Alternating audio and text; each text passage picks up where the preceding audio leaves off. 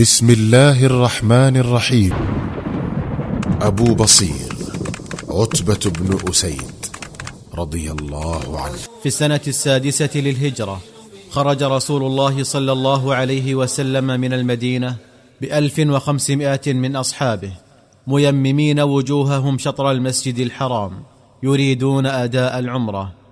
فما إن علمت بهم قريش حتى عقدت العزم على أن تصدهم عن دخول مكة مهما كان الثمن غاليا لكنها آثرت أن يتم ذلك صلحا إذا وجدت للصلح سبيلا. ولما بلغ الرسول عليه الصلاة والسلام منطقة الحديبية على بعد مرحلة من مكة وحط رحاله فيها طفقت السفراء تروح وتغدو بينه وبين قريش وطال بين الفريقين التراجع والتفاوض. إلى أن جاء سهيل بن عمرو سفيرا للمشركين وصالح رسول الله صلى الله عليه وسلم على أن يقفل عائدا إلى المدينة وأن يرجئ عمرته إلى العام القادم شريطة أن يدخل مكة بغير سلاح وأن يخرج منها هو ومن معه بعد ثلاثة أيام وأن يكون بين المسلمين وقريش صلح مدته عشرة أعوام يسود خلالها السلام بين الفريقين. فعظم الأمر على المسلمين وكبر عليهم أن يصدهم المشركون عن بيت الله الحرام هذا الصد وأن يبرموا مع قريش هذا العقد. وزاد الأمر قسوة على قلوب الصحابة الكرام أن سهيل بن عمرو اشترط على رسول الله صلى الله عليه وسلم أن من جاء من قريش إلى المسلمين مؤمنا من رجل أو امرأة رده الرسول صلى الله عليه وسلم إلى قريش. وأن من جاء من المسلمين إلى قريش مرتدا عن الإسلام لم يردوه إلى النبي عليه الصلاة والسلام مما أثار حفيظة عمر بن الخطاب رضي الله عنه فوثب إلى الصديق وقال يا أبا بكر. قال نعم. قال أليس محمد برسول الله؟ قال بلى. قال ألسنا بالمسلمين؟ قال بلى. قال أوليسوا بالمشركين؟ قال بلى. قال فعلى ما نعطي الدنية في ديننا؟ فقال أبو بكر في حزم الزم أمر النبي صلى الله عليه وسلم يا عمر وإني أشهد أنه رسول الله. فقال عمر وأنا أشهد أنه رسول الله. ثم مضى عمر إلى النبي عليه الصلاة والسلام وقال يا نبي الله ألست برسول الله؟ قال بلى. قال أولسنا بالمسلمين؟ قال بلى. قال أوليسوا بالمشركين؟ قال بلى. قال فعلى ما نعطي الدنية في ديننا؟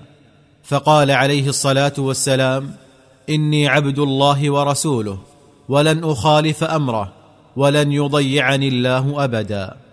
قال عمر فما زلت بعد ذلك أتصدق وأصوم. وأصلي وأعتق مخافة كلام الذي تكلمت به يومئذ حتى رجوت أن يكون الله قد عفى عني. ولما تم توقيع العقد بين النبي عليه الصلاة والسلام وقريش قفل الرسول صلى الله عليه وسلم راجعا إلى المدينة. لكنه ما كاد يستقر بها قليلا حتى تعرضت ذمته صلى الله عليه وسلم ومواثيقه. لاختبار قاس بسبب أبي بصير عتبة بن أسيد بطل قصتنا هذه. فلنترك له الكلام ليروي قصته المثيرة. قال أبو بصير كنت رجلا من المؤمنين المستضعفين إذ لم يكن لي بمكة عشيرة تحميني أو رجال يجيرونني وكانت قريش قد صبت علي سوط عذابها بسبب مفارقتي لدينها ونبذي لأوثانها.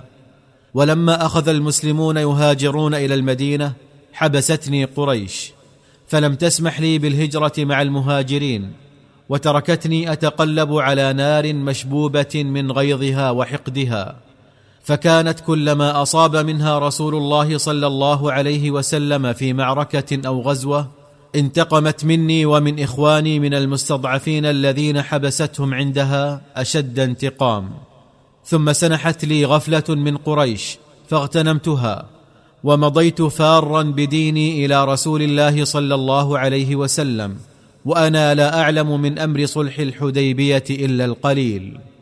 قال أبو بصير فمضيت أغذ السير نحو المدينة يطير بي الشوق إلى لقاء النبي صلى الله عليه وسلم ويحدوني الحنين إلى العيش مع المسلمين. فما إن وطئت قدماي المدينة واكتحلت عيناي بمرأى الرسول عليه الصلاة والسلام حتى بعثت قريش بكتاب إلى النبي عليه الصلاة والسلام مع رجل من بني عامر ومولى من مواليها تطلب من النبي صلى الله عليه وسلم أن يردني إليها عملا بشروط الصلح.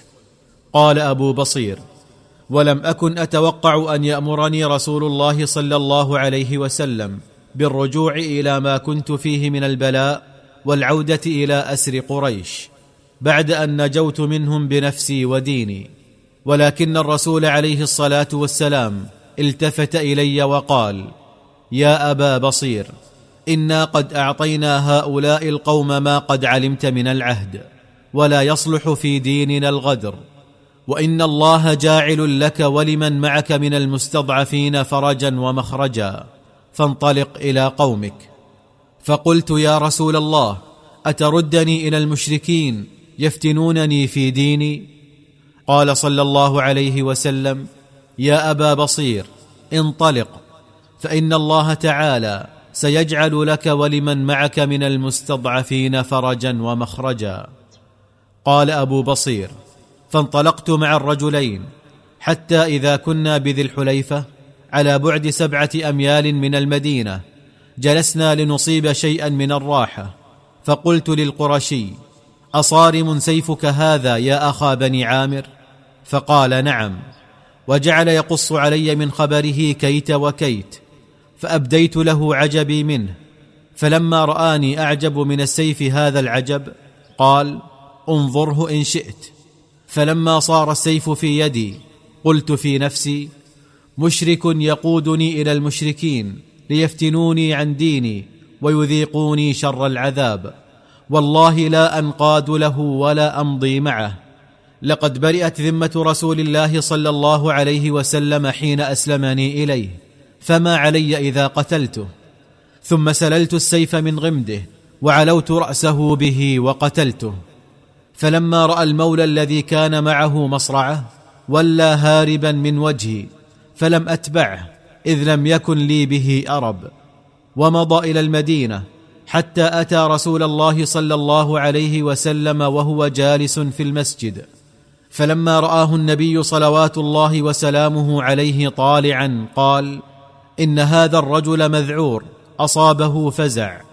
فلما انتهى إلى الرسول عليه الصلاة والسلام قال له ويحك ما لك قال قتل صاحبكم صاحبي.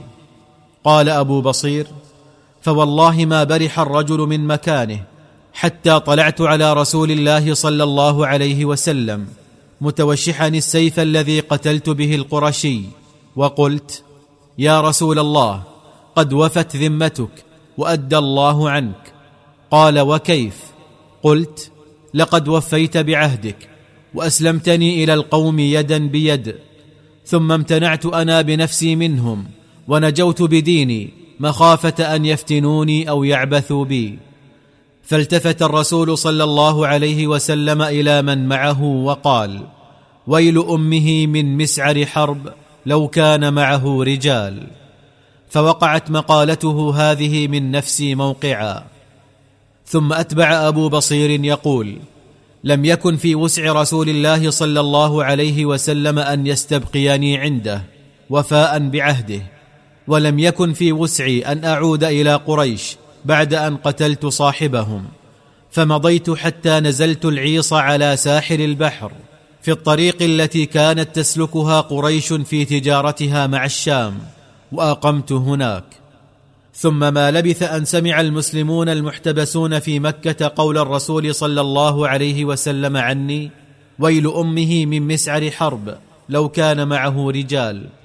فجعلوا يخرجون إلي واحدا بعد واحد حتى بلغنا نحوا من سبعين رجلا. وكان أول هؤلاء خروجا إلي أبو جندل ابن سهيل بن عمرو.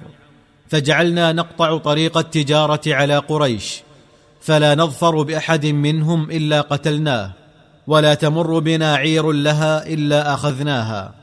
وقد اشتد ساعدنا وقويت شوكتنا وغدونا في حلوق قريش نقض مضاجعها ونبث الذعر في قوافلها حتى ضاقت بنا ذرعا وأعيتها الحيل في أمرنا. فكتبت إلى رسول الله صلى الله عليه وسلم تسأله بأرحامها أن يدعونا إليه وتعلن له أنها نزلت عن شرطها المتعلق بنا. قال أبو جندل صاحب أبي بصير وفيما نحن كذلك وصلنا كتاب رسول الله صلى الله عليه وسلم يدعونا فيه إلى القدوم عليه. وكان يومئذ أخي أبو بصير مريضا مرض الموت. فأعطيته كتاب رسول الله صلى الله عليه وسلم فرفعه إلى شفتيه وقبله ثم فاضت روحه وهو يقول اقرأوا عني السلام على رسول الله صلى الله عليه وسلم. فواريناه ترابه هناك ولحقنا برسول الله صلوات الله وسلامه عليه. رضي الله عن مسعر الحرب أبي بصير فقد عاش معذبا في سبيل الله ومات مشردا في سبيل الله أيضا. ويل أمه من مسعر حرب لو كان معه رجال محمد رسول الله.